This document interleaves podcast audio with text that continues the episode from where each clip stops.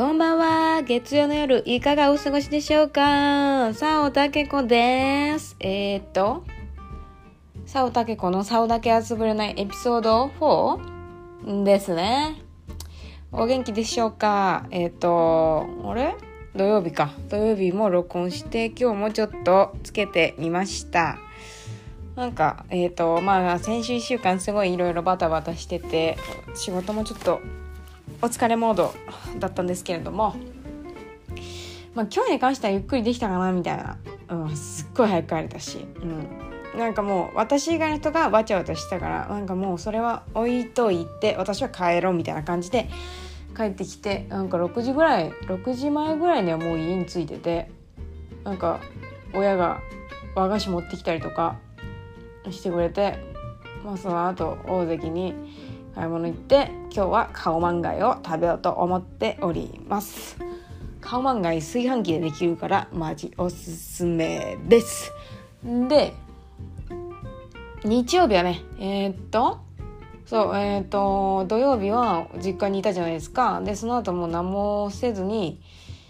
まあ家帰って家事してそう帰ったらあのー猿でもできる洗濯物を洗濯機に入れるという技から抜け出した私のパートナーは洗濯を全部やってくれたみたいで、えっ、と全部干されてました。なんか私のものとかね結構こうおしゃれ着とかあるじゃないですか。そういうの分かんないのにやってくれたんだなって思うとなんか「うん愛」みたいな「ラブ」みたいなやっぱ感じますね。なんか彼は彼なりに頑張ってくれてるんだろうなって思いながらもう感謝感謝って感じですね。もういつもありがとうって感じ、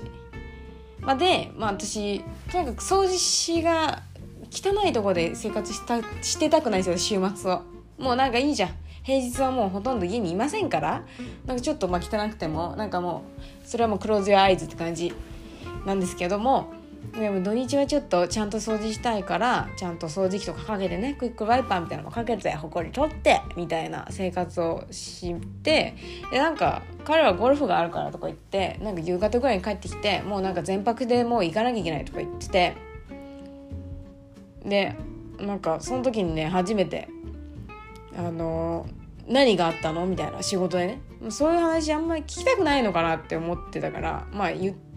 まあ聞いてほしいんだけどね。本音は。なんかあんまりうんと思って遠慮したんですが聞いてくれたのでまあちょいちょい話して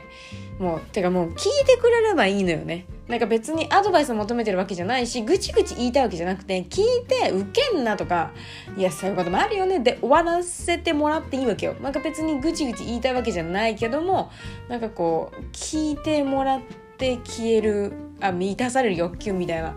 ところが皆さんあると思うんですけどそれってやっぱり大事だなって。ね、それってやっぱり聞けない人もいるんだよってうちの親に言われて、まあ、うちの親のねその元彼氏がいるんですよね私も知ってる方なんですけど、まあ、その方がその30代の時にやっぱりこう、ね、自分は娘がいるからそういうなんかうちの娘がこうでさみたいな悩みとかを言ったりとかしてたんだってそしたらなんかそれに対して「えなんか俺親とかになったことないしちょっと分かんないから。みたいなことをなんかそういう話しないでみたいなこと言われたんだって。でこの男マジちっちゃい男だなと。どんだけ器ちっちゃいんだよと思ってあのドン引きしたって言ってて。でもやっぱりその方もその時30代であの今はもう 50, 50代かな？のおじさんなんですけどやっぱり全然違うらしいんですよね。なんかその時は聞けなかったけども今はああそうなんだそういうこともあるんだねみたいな感じになるらしいんですよ。だからやっぱよるのよね。やっぱ人間こう経験とか余裕とかやっぱ出てくるじゃないですか。やっぱり銀座のおじさんたちってなんかこうまあ私が話を聞く仕事だったけれどもやっぱりこうすごいうわマジそうだなみたいなアドバイスとかもいっぱいくれたしこう真剣に真剣っていうか余裕があるんだよね。なんかこうでさとか言ってもこう包み込んでくれる余裕があったなって。あ別にそうなんですよ変なことはしてないですよ。そうおじさんたちは本当に話を聞いてくれたりとかご飯を食べさせてくれただけ。本当にそういうのであやっぱなんかそういう年を重ねることによって生まれるなって。余裕とか優しさとか。もあるんだなって。まあもちろんその30代20代とか10代で別に優しい男がいっぱいいるんですけど。やっぱりちょっと余裕っていうのはやっぱありますよね。その私が切れちゃったおじさん上司もすごい慌ててたけれどもやっぱ余裕あるじゃん。だってもう30代とか多分切れてる切れて一緒だってはみたいになってると思うしやべえなあいつみたいな感じになっちゃうかもしれないじゃん。だからなんかあ一歩引いて言っていただけるっていうのはやっぱありがたいですよね。多分その私のパートナーも今自分の中で今自分のそのキャパの中で頑張ってくれてるなっていうのが私に伝わったのであなんかもう本当に大満足でもうもういいよみたいな。もうそれぐらいで大丈夫だよっていう気持ちになって、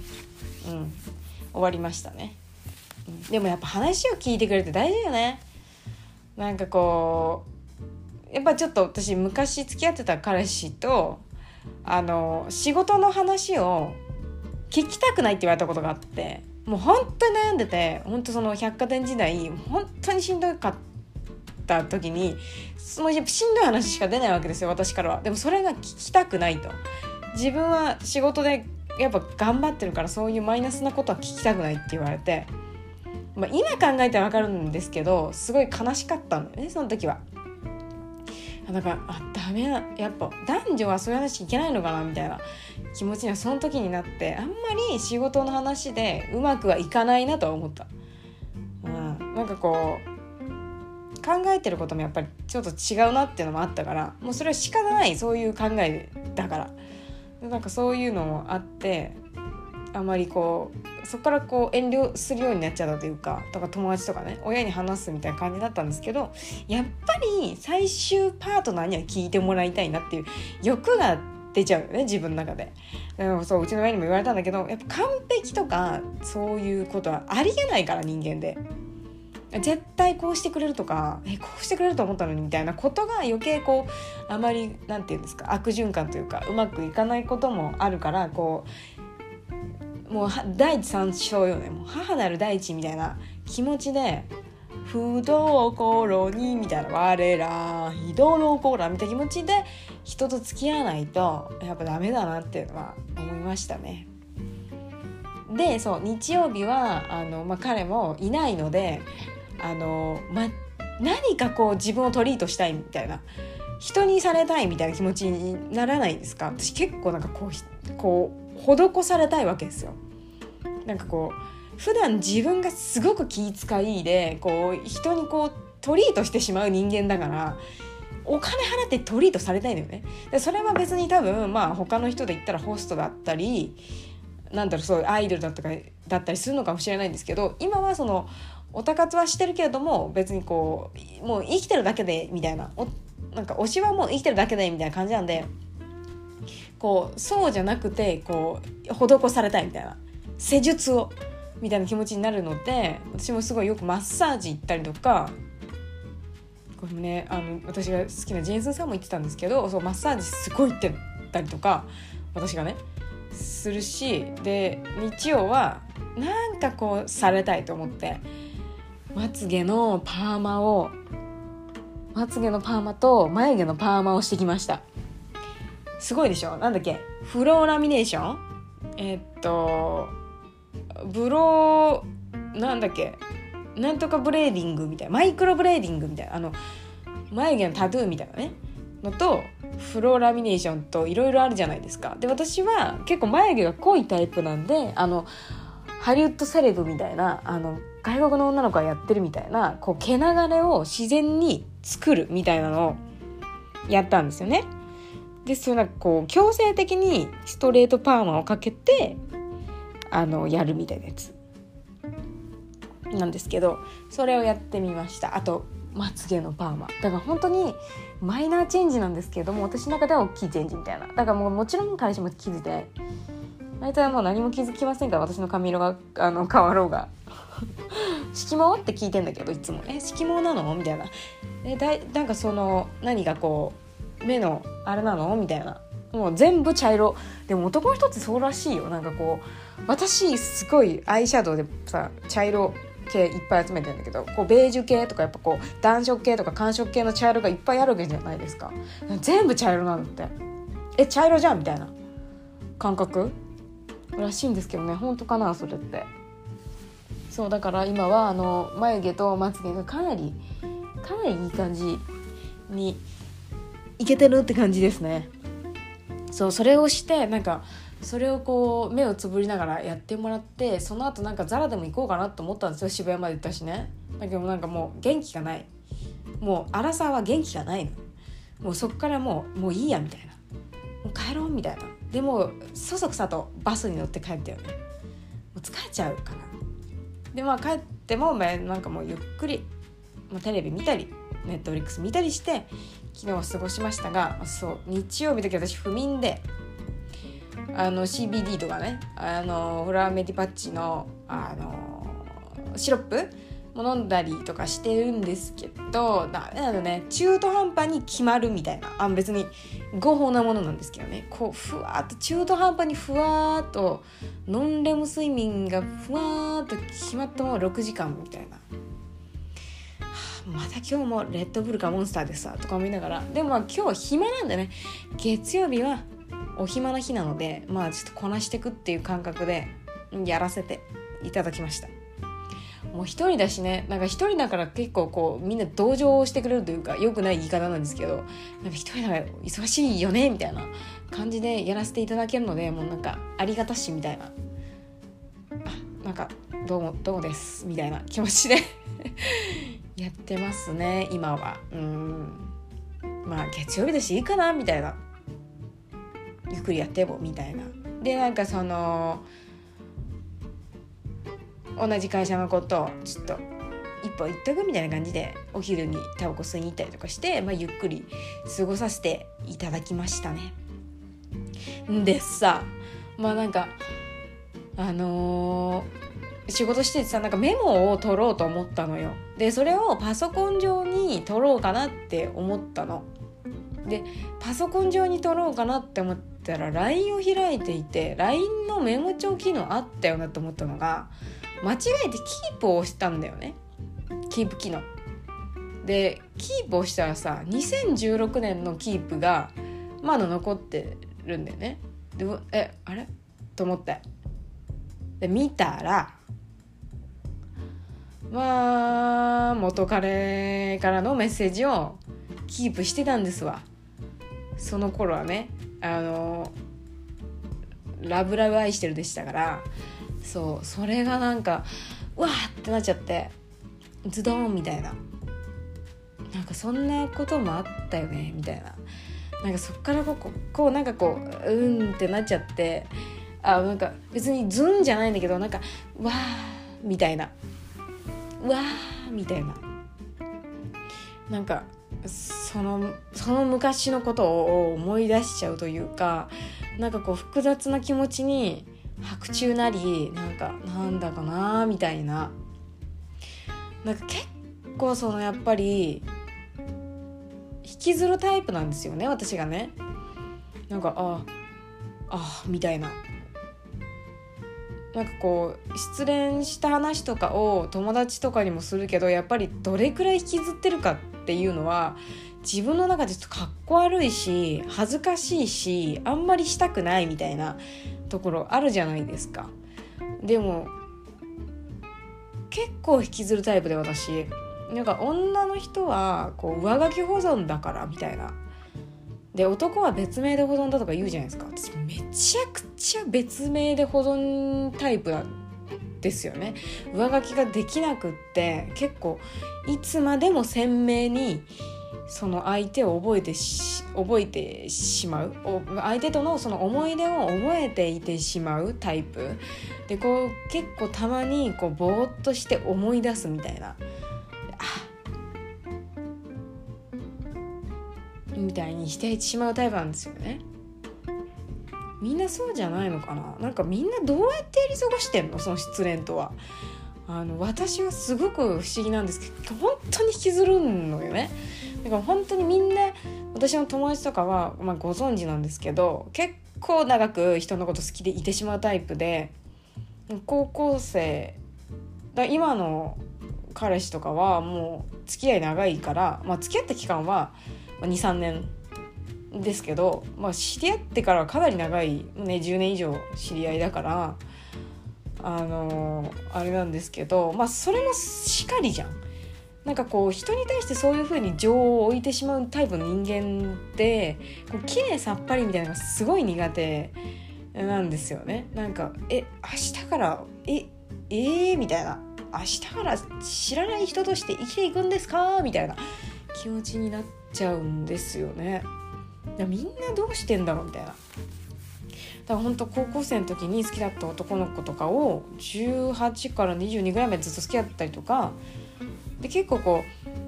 ううやむやとかあやふやな別れ方をしてって別れてないか。別れてない。ごめんなさい。あの勘違いしてた。付き合ってないのよ。そう片思いとかが多くってなんかこうああだこうだ言ってるみたいな。でもなんかもう情は深いんだけどダメってなったらもうスパッていうだからもうもうああもう会いたくないみたいなタイプもいっぱいいるんですけどあーなんかその2人ぐらい忘れられない人っていてなんかこう結構ダラダラ考えちゃうんですよね。なんかこうそのキープしてた言葉の子まあなんかまあもうほんとたわいもないこと言うたわいもないたわいもないっていうか何ていうの？もう恋人たちにありがちなそういう会話をキープしてただけなんですけど嬉しかったんだろうね。なんかそういう言葉が嬉しかったりこう初めて言ってもらえたみたいなのあるじゃないですか。なんかもう恋に恋してフルーチェみたいな時期。でそういう時期でなんかこうズドンってきたのをキープしたんだろうね。なんかそのなんか私思いこの間思い出したんだけどその彼のために自分はその彼の家に仕事なのに仕事の前日仕事、まあ、次の日も仕事なのに泊まってまあもう半半どうせ気分みたいなことをしたりとかするわけですよ。朝朝さご飯朝ごはん作ってあげてお弁当作ってあげてまあ例えば自分が休みだったら掃除もしてあげたり洗濯もしてあげたりあと何？あ料理ご飯か。夜ご飯も作ってあげたりとかしてたの今まあ今も変わんないんだけど根本的には別に同じ人間だから。でもしんどいとか言えるんで今ね。ちょっともうご飯作る気ないですみたいな。虫がいたなんかしなんかあ仕事疲れちゃってるから洗濯物とかできないみたいな。でもなんかねなんかこうお三度してたのよね。その時は。なんかそれが全然できてたし今なんか朝ごはんなんか作んないしね。2人ともなんかもう屍のように起きてもう一言「おはよう」「おはよう」っていうのと「いってらっしゃい行ってきます」だけよ。もう本当に。もうつもう眠いし。だってもうあれなんだもん。低血圧だから。無理なんだもん。そんな朝から頑張ってお弁当なんか食べないだろお前みたいな気持ちだし。なんかそんなことしたことないけどその彼には一生懸命してたなって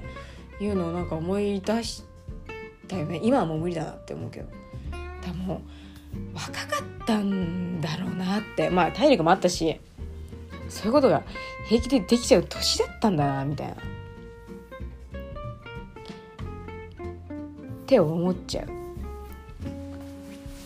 だからなんかその彼のことはなんか本当に定期的にすんみたいなすんみたいな感じで思い出すしなんかあなんかあの時私も子供だったし彼もまだ子供だったからなんかもうちょっとうまくできたんじゃないかなみたいな思う。まあ絶対うまくはいかないんですけどね。とか思うことはあるんだよね。だからこうそういう失恋とかってみんなどうしてんのみたいな。あとなんかやっぱり人のものがよく見えてしまう時期とかもやっぱ少なからずこう人間あるじゃないですか。私ももちろんあってそのなんかこうびっくりするんですけどびっくりする。Google さもう Google マジでマジで怖いじゃん。一人で喋っててこういうことがああびっくりしちゃってテレビがねいきなり喋ったんでね。いきなりついたのびっくりしちゃったはあ失恋の話だ。失恋の亡霊が失恋の亡霊が騒いでいる。でみんなどうしてんの？だからと思っちゃうんだけど。私はなんかもうお焚き上げした方がいいぐらい念がこもっちゃってるからなんか232425ぐらいの時に友達にまあその友達もしかりなんですけどその元彼の SNS を見てしまうと。でも元彼の SNS を見る人は成長しないらしいぞと。絶対に良くないことなのにどうでもどうしてもそのパンドラの箱を見てしまいたくなるっていう話をしたことがあって。でその時私彼氏もいなかったしなんかこじらせてたからあのー、なんかあんまりそうしかもそうすっごいかっこいい男の子と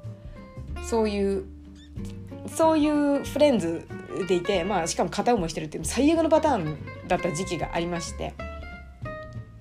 なんかそういうなんかでもそれで私なんか大人ぶってたからえなんか絶対そういうことはしない方がいいよみたいなこと言ってたの。でも自分は SNS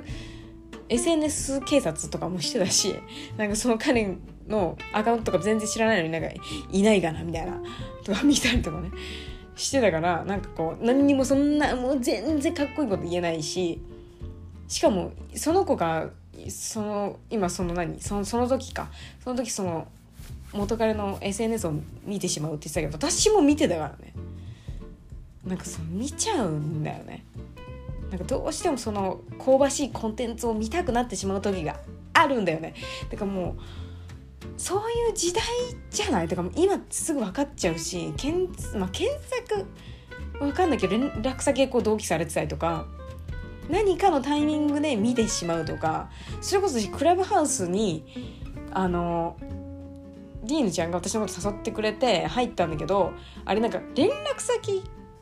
の人たちを先にこうフォローしてるみたいなやり方じゃないですか。あれで間違えて元彼をガンガンフォローしてしまうという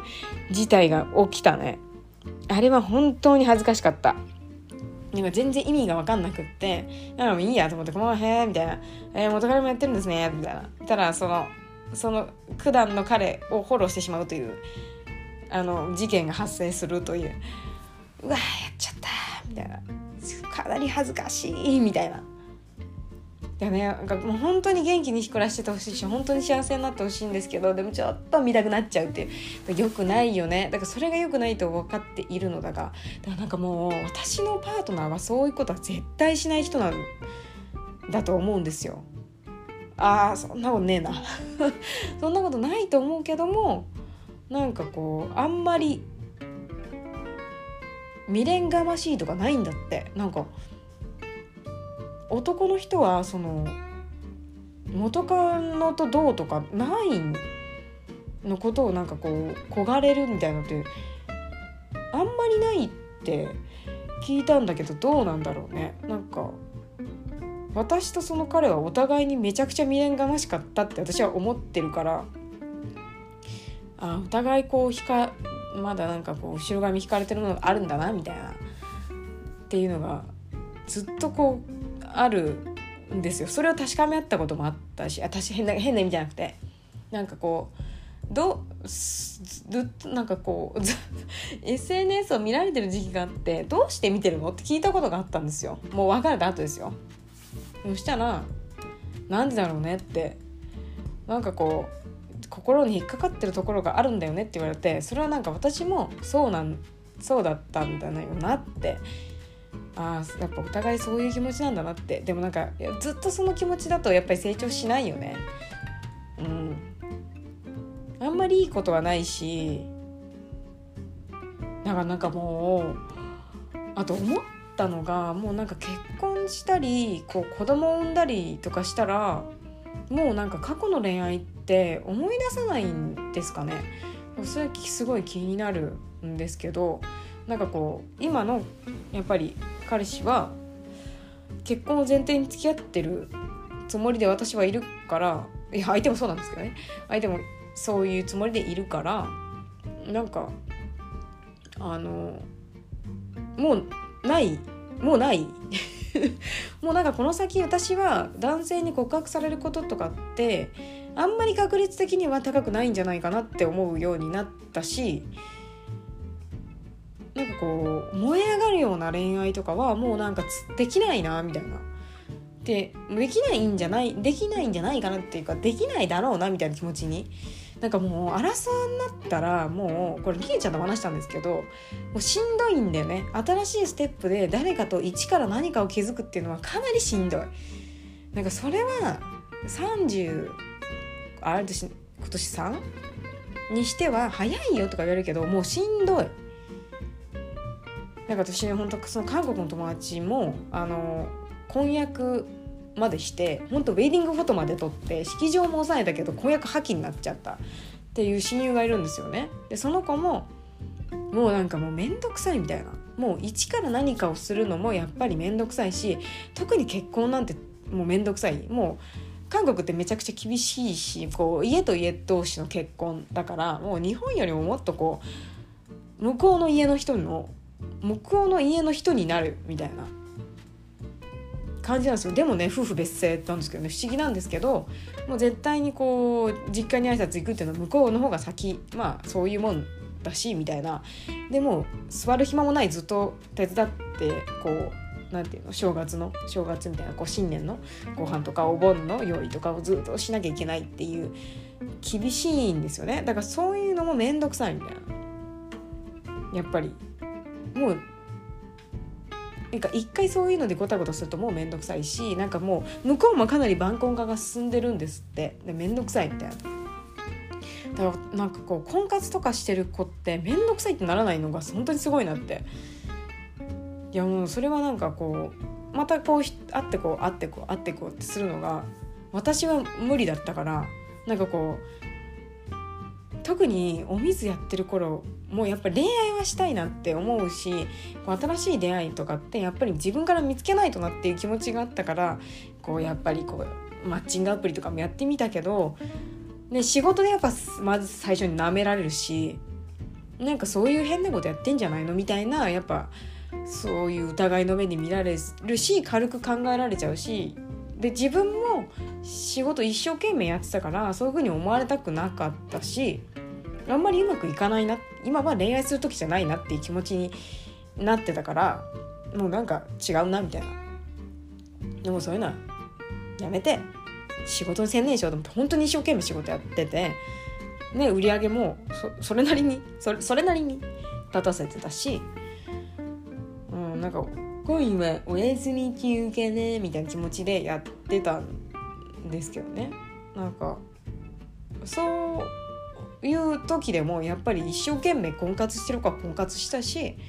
恋愛一生懸命やってるかやってたからなんか私結構いっ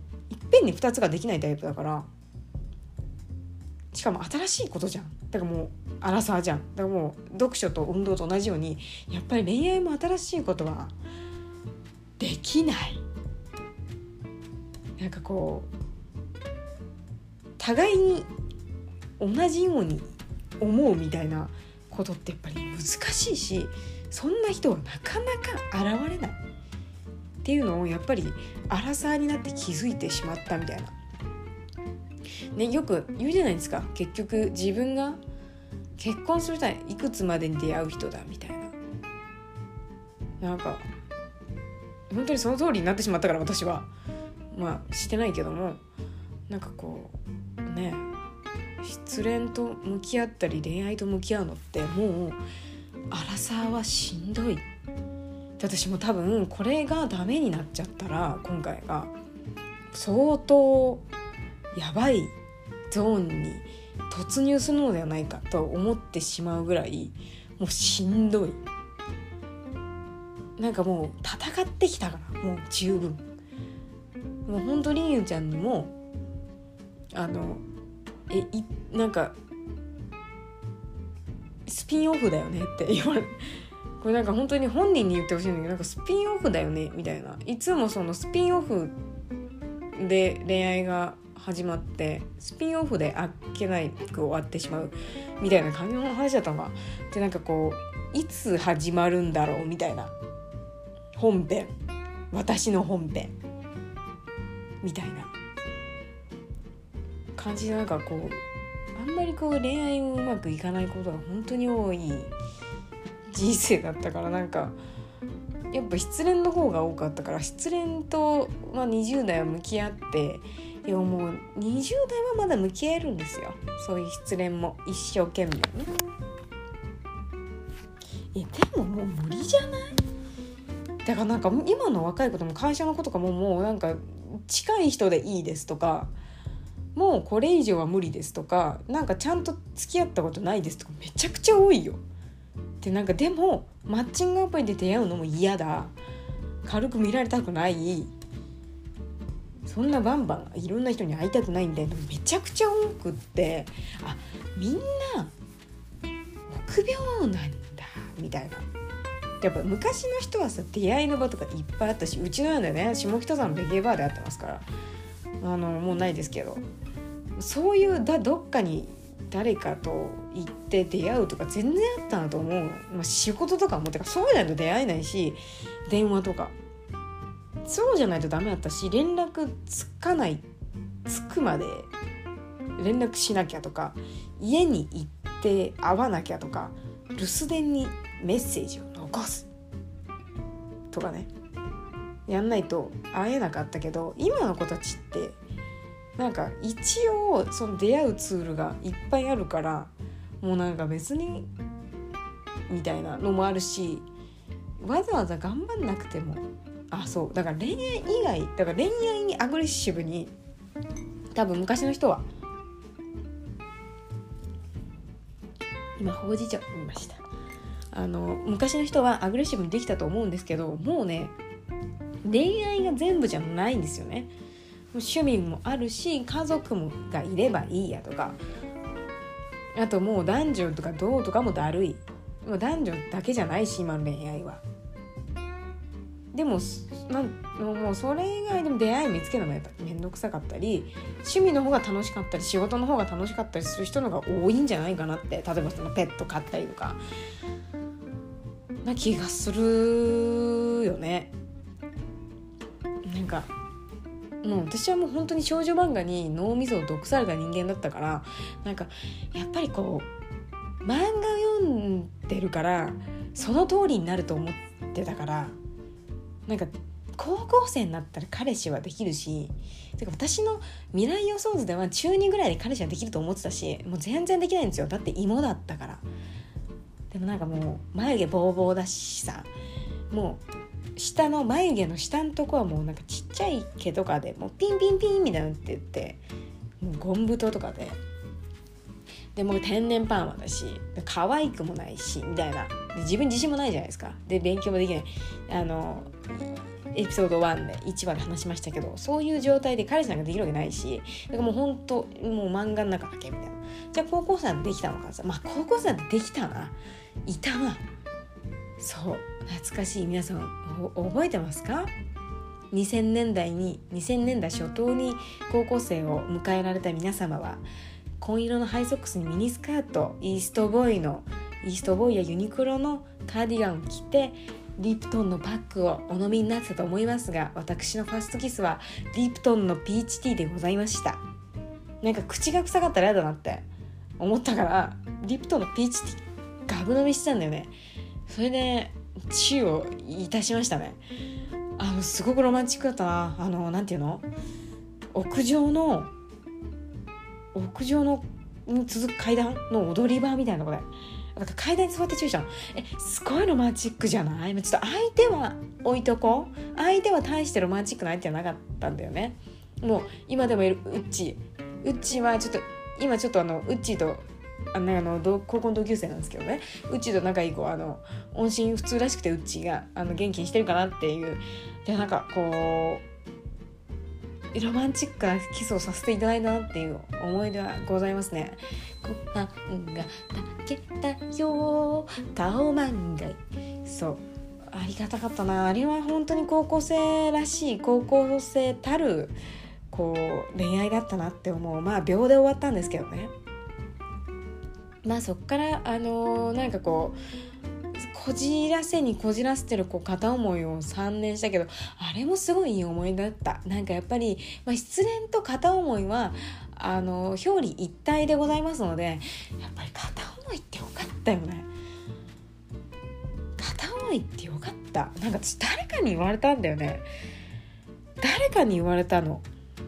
その片思いした時期が一番良かったんじゃないって。その今の彼氏もすごい片思いの時期が長かったんですよ。その、まあ、会ってない時期がいっぱいあったけどすごく好きだったから今の彼氏のことを。あの付き合ってないんですよ。片思いしたんですけどなんか付き合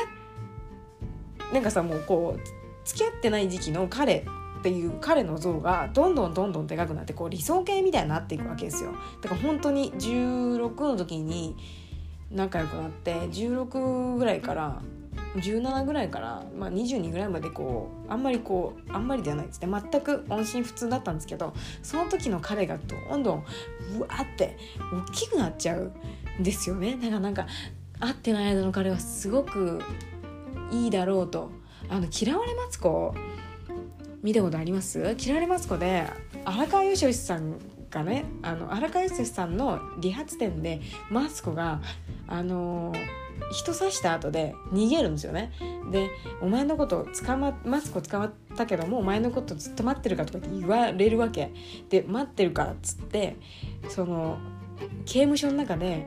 荒川由志がめちゃくちゃイケメンにこう理想系となってめちゃくちゃでかくなっちゃうんですよね。会ってない間にブワーって。もうそれと同じ状態。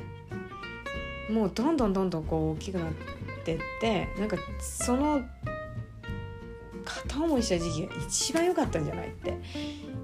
言われたことがあってまあ別に全然好きなんですよ。全然もう彼のことはすごく尊敬してるし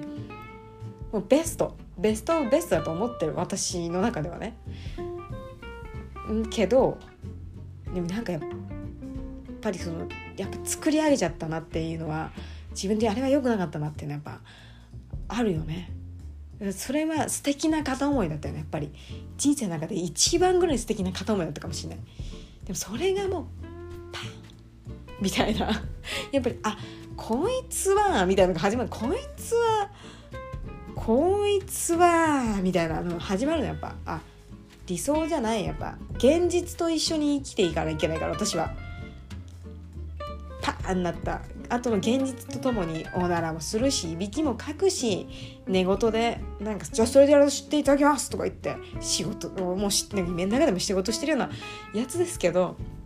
でもそれと生きていくわけですよ。なんかこうなんかそういうなんかこうなんだろうね恋愛の理想形を作ってくれたのはやっぱりその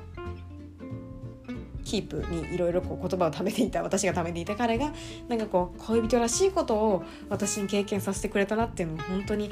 いい経験をみんなさせてくれただから私本当にみんなに感謝。したいみたいな感謝。感謝。感謝。感謝。の人生ですよもうなんかこういうふうに言ってるとなんかあのー、ね宗教みたいになっちゃうけどなんかあったよね漫画がなんだっけなあれ元彼マリアだ私の好きなあの元彼マニアですよ。あのエコエコダちゃんを臨死エコダちゃんを描いてる人。なんだっけ滝？なんとかゆかりさん。ごめんなさいね。名前忘れちゃったけど。本当にいい。わかるみたいな。わかるよみたいな。でも女はやっぱり片思いをこじらせて生きてきてる人がいると思うんですよね。少なからず。でもなんかそんなもんに左右されない私みたいな人もやっぱいるんですよ。私は私みたいな。なんかもう生き生きるなんかもう生きるキャンキャンみたいな。あずっとそのあの街道をすごいそのロマンス街道を生きてらっしゃったんですねみたいな。もうモテにモテを爆心されたみたいな方もいらっしゃるからもう全然違うんですけど。